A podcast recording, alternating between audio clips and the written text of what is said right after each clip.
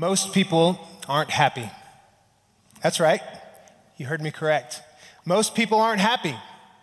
In fact, according to a Harris poll in 2017, 66% of Americans would not consider themselves to be happy. That means two thirds of the people sitting in this room, or two thirds of the people at our Neely campus this morning, would not consider themselves happy. And this, this shouldn't surprise us, right? All you have to do is drive down the road in the Permian Basin and somebody is angry, right? All you have to do is hop on social media, look at Facebook or, or Twitter, and you say, you can just see people are, are outraged. And here's the good news. We're about to enter into a season over the next five to six weeks where people are more stressed out where they're more anxious, where they're more burdened than the rest of the year. In fact, as I was as I was looking and researching this week, I came across this term that, that researchers have, have coined for this kind of this season of the year. It's called festive stress. festive stress. Man, I don't know about you guys, but there is nothing festive about stress for me, right? But but this is what we see in our culture today. And so, as I was preparing for today and thinking about what, what God would have to say to us, I, he took me to a couple of passages that I wanted to, to share with you today that I hope will help us navigate these next few weeks. Because it's just true for some of us in here, these, these next few weeks are, are some of the most stress filled and some, some of us even the loneliest time of the year. So, if you have your Bible, you can open it up to Matthew chapter 5. That's where we're going to spend uh, the first part of our time together. And then, uh, towards the end of our time, we're going to flip over to Luke chapter 18. And you can put your finger in there and, and hold it towards the end of our time. And uh, while you're doing that, I want to take a minute and welcome those of you, you who are watching online this morning. Also, my friends over at the Neely campus, I'm so glad that you have joined us this morning. Matthew 5, verse 1. Seeing the crowds, he, speaking of Jesus here, went up on the mountain. And when he sat down, his disciples came to him. And he opened his mouth and he taught them, saying, Blessed are the poor in spirit, for theirs is the kingdom of God. Now, I need your help as we begin our time this morning. I, I want you to think with me over your past two or three months. Okay, I need you to think about your busiest day or maybe your busiest week. Go ahead and think about it. All right, you got one? All right, so for me, it, it was about a month ago. I, am in school right now, and so I, I was finishing up a class and I had two papers that were due that week. There was a lot happening at the church, and it seemed like my family was kind of running on empty. And on top of that, I was sick. And I don't know about you, some of you guys, you're tough when you get sick, but not me, man. I want to just curl up in the fetal position, right? I'm not very tough when, I, when I'm sick. And, and we have all had these kind of days or these kind of weeks, and we know what it feels like to, to, to, to feel stressed out. And I can't help but wonder as Jesus is presenting uh, the scripture, the passage that we're reading today, if, if the disciples were not kind of feeling this, this anxiety and this stress, let me, let me show you why. Because if you go back just a, a few verses at the end of Matthew 4, we see that this is some of Jesus' busiest time, some of the disciples' busiest time in their ministry. In verse 23, it says, And he went throughout all of Galilee, teaching in their synagogues and proclaiming the gospel of the kingdom and healing every disease and every affliction amongst the people. So his fame spread throughout all of Syria. And they brought him all the sick, those afflicted with various diseases and pains, those oppressed by demons, epileptics, and paralytics, and he healed them. And I can't help but wonder as I read that passage and we see that Jesus, after this crazy time of ministry, he retreats up on the mountain and he invites the disciples to come with him. And I can't help but wonder if Peter is like pulling out the hand sanitizer, going, man, did you see that? Did you see what Jesus did down there? Some of you mamas, you know what I'm talking about, right? You're like, Timmy, Timmy, don't touch that chicken yet. Don't touch that chicken until I put the essential oils on your hand because that, that playground is like a petri dish, right? you know what I'm talking about. But our, our text today, it, it finds us with Jesus sitting down with his disciples. And they're, they're looking over these crowds of people, these people who have just been healed, these people who have just been set free. And I can't help but wonder if they're exhausted, if they're worn out on people. And Jesus, he begins to speak this, this passage that is, is one of the most famous sermons, the most famous teachings that he gives during his entire ministry. It's the Sermon on the Mount, right? And it begins with these nine blessed are statements. He's talking about we're blessed in our life when we live this way, right? They're called the Beatitudes, and there's nine of them. And I want to focus in today on, on the first one. Because I think the first one has the potential to help us navigate through these next four to five weeks and maybe give us kind of a, a, a direction uh, to, to get to some steadiness, to some consistency despite our circumstances. And so when Jesus says, Blessed are the poor in spirit, I, I can't help but wonder if the disciples are sitting there going, Ah, huh? Because the disciples, they're, they're just ordinary men, right? They're not Hebrew scholars. But when he goes into the Beatitudes, Jesus is saying something like this This is how life is best lived. If you live your life this way, you will feel blessed.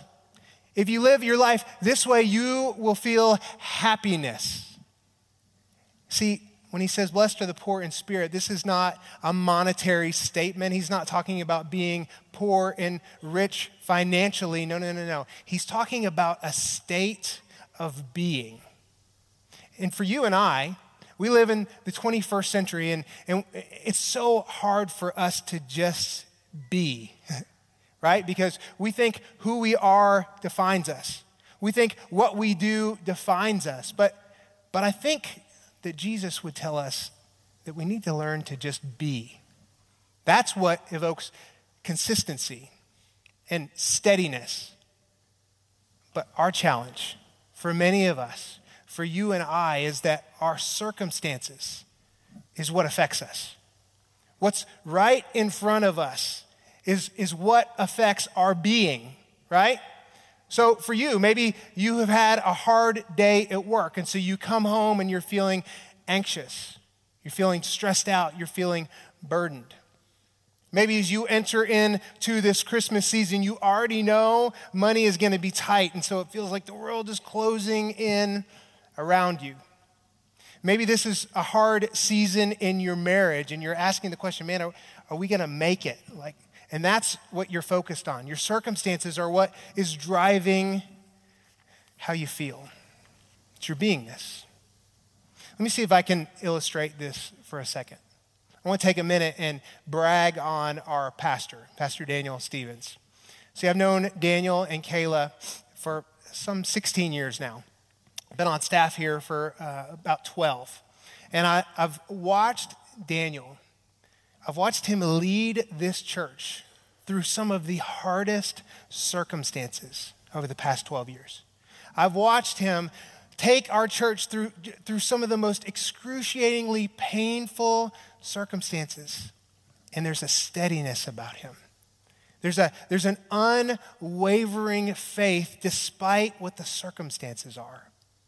And you know people like this, right? You've seen people like this in your own life where you, you look at them and you see them in the midst of a really hard situation and, and you go, How do they do that? How do they stay sto- so steady? It seems like they should be flipping out because I'm flipping out, right? But there's something in those people that brings a steadiness, that brings just a, a beingness if our state of being is not rooted, if it's not planted, if it's not established and growing in the Lord, our circumstances begin to run our world. And for, us, for some of us, what actually happens is, is it manifests physically in our body, right? We get pounding headaches. Our, our heart begins to beat out of our chest. We feel anxious and stressed out. We get depressed. But Jesus, when he's speaking about the Beatitudes here, he's, he's speaking in paradox. And of course, he does this pretty often. As we read through the Gospels, we see he says things like, The first shall be last. We have to die to live. He says, You have to serve if you want to rule or reign. And so when he says, Blessed are the poor in spirit, they are the ones who will receive the kingdom of God. What he's really saying is, That's how you're blessed. That's how you will be happy. That is what it's all about. So, why then? Why, why would that Harris poll find that 66% of us are not happy? Two thirds of us, two thirds of us would not consider ourselves to be happy. Now, maybe in first service that was the case, right? But you guys, I, I believe that you guys are better than first service, right? So I'm glad that you're here. But here's what happens most of the time. For us, most of the time, our current need blinds us from our deepest need. It's whatever's right in front of us. It's our current circumstance, right? And so, so we don't find consistency in our relationship with God, and so our circumstance is affected. We don't find consistency in our marriage, and so it's because our circumstance is affected. We don't find consistency in our parenting because our circumstance is affected. But here's what I think Jesus is saying I think Jesus is saying people who are poor in spirit, they realize that they are deeply in need. People who are poor in spirit are the kind of people who are not afraid to ask for help. People who are poor in spirit, they realize that they don't have it all together. And Jesus would say, These are the kind of people. These are the kind of people who will inherit the kingdom of God. These are the kind of people that, when circumstances are crazy in their life, there's a consistency and an unwavering faith in Him. One of my favorite recording artists growing up was a guy named Rich Mullins. Some of you guys are familiar with Rich Mullins. He's kind of a, an old school uh, pioneer of contemporary Christian music. He was kind of kind of reluctant in that. Like he didn't really want to be a pioneer, but but Rich, when he was growing up as a four year old, he was considered a, a, a, piano prodigy. He had this way with lyrics, and, and, and he, he wrote so many songs that are just so rich in their lyrics fact, I got to meet Rich Mullins in 1997, just two months before he died. I was at, uh, I was at a, a, music festival in, in Chicago, Illinois, uh, just outside of Chicago, and uh, I had gone to see his band. And I'm sitting there in the front row, and I see this guy kind of on my right, and he sits down in a chair next to me and he's wearing this kind of tattered t-shirt not because he was trying to be cool but right he was just wearing this tattered t-shirt and these kind of ripped up jeans and these these flip-flops that were way past their prime. And i look over at him and he goes hey i'm rich. And i was like yes you are. Huh cool.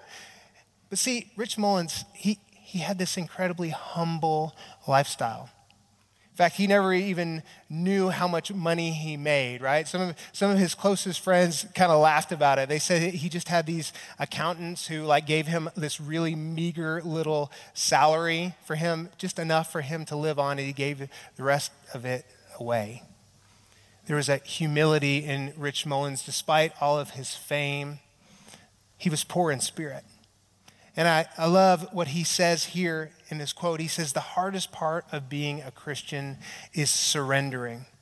And that is where the real struggle happens. For so many of us, when, when we attempt to do it on our own, and that's what so many of us do, right? We, we pile it on. Just keep putting it on my shoulders. I got it. I, I got it. I'm good. And we neglect to invite God into the conversation. We try to do it our own. We, we look at the creator of the universe who knows you, right? By the way, he knows exactly how you're wired. And, and we go, I'm good. I got it. no, we don't. But see, the Bible doesn't hold any punches when speaking about this kind of attitude. The Bible would call this self righteousness, it would call this pride. I don't know about you, but I don't like those words, right? When I hear those words, I automatically go, I'm not prideful. I'm not self righteous. And you do too. But I would guess if you're a student in here, all you have to do is ask your parents, hey, uh, have I ever read Prideful? And they could probably go, yep, yep, yep, yep, yep, list off some things. Or if you have a spouse, I dare you. I dare you to ask them if you've ever been prideful or self righteous. And so I did that this past week. I asked my wife, my sweet wife, who's sitting on the front row up here, I said, Allie, um, do you remember uh, any times in our marriage where I've been prideful or self righteous? And she was very kind. She's like, Well, I can't think of it right away, but I'm sure if I try, I can come up with some, right? And I remembered one. It was about three years ago. I should preface this story by telling you that there was a, definitely a season in our marriage where Allie was an iPhone cord loser, right? Like she would lose cords. There, there was a stretch there where there was three or four that were lost in just a matter of six months. And I'm telling you, I got to the point where I was ready to prove a point. Now, let me just tell you, husbands, here's your free marriage tip for the day. It never goes well. Don't try to prove a point but I thought it would be fun this day, so I went ahead and tried it. So I hear Allie from across the house say, Oh no, I think I left my charging cord again. And I'm immediately just indignant. I'm so mad. Are you serious? You can't hold on to your cord? You're an adult. Come on, what's wrong? And so I have a choice. I hear her say, Do you have an extra cord? And I have two choices. Behind door number one, I can be an adult and say, Yes, I actually have two. I have one out in the car, and I have one in my computer bag. Or I can take door number two. I chose door number two. so I pretended like I didn't hear her and walked outside. Well, I come back in in a few minutes, and my plan had worked perfectly, right?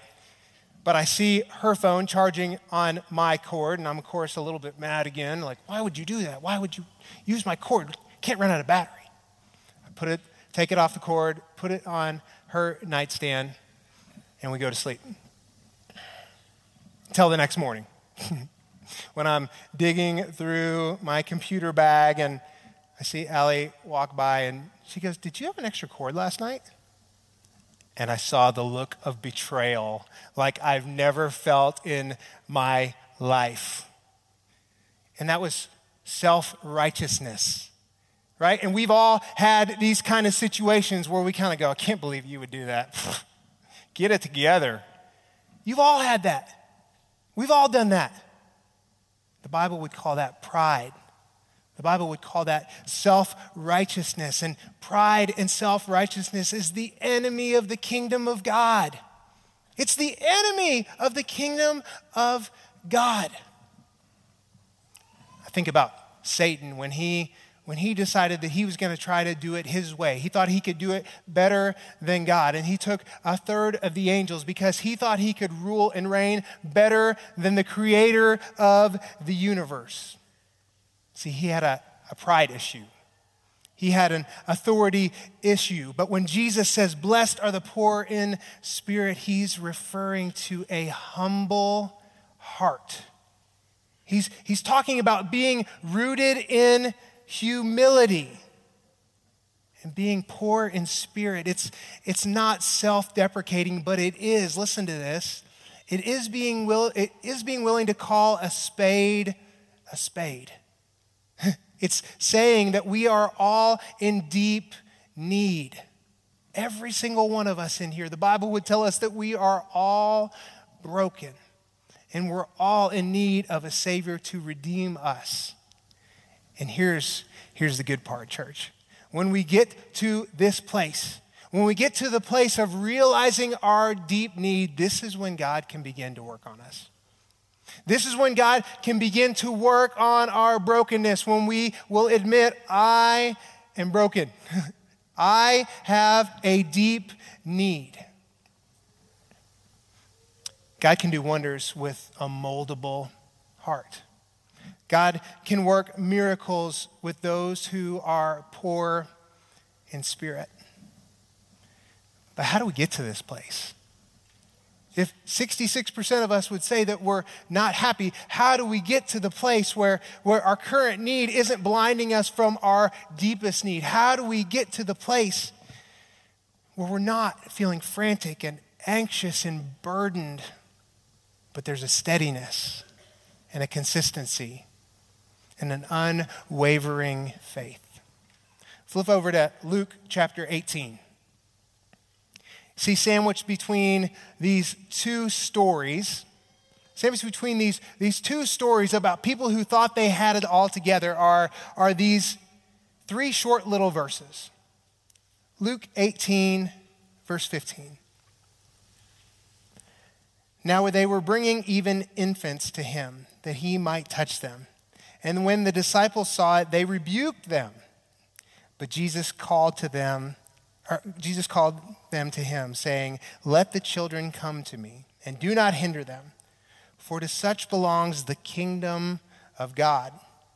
Truly I say to you, whoever does not receive the kingdom of God like a child shall not enter it. Hmm. For to such belongs the kingdom of God. Listen to that. For to such belongs the kingdom of God. And here we see the disciples and, and, and, they're shooing these families away. They're shooing these kids away. They're going, hey, get your smelly kid out of here. Jesus doesn't have time for you.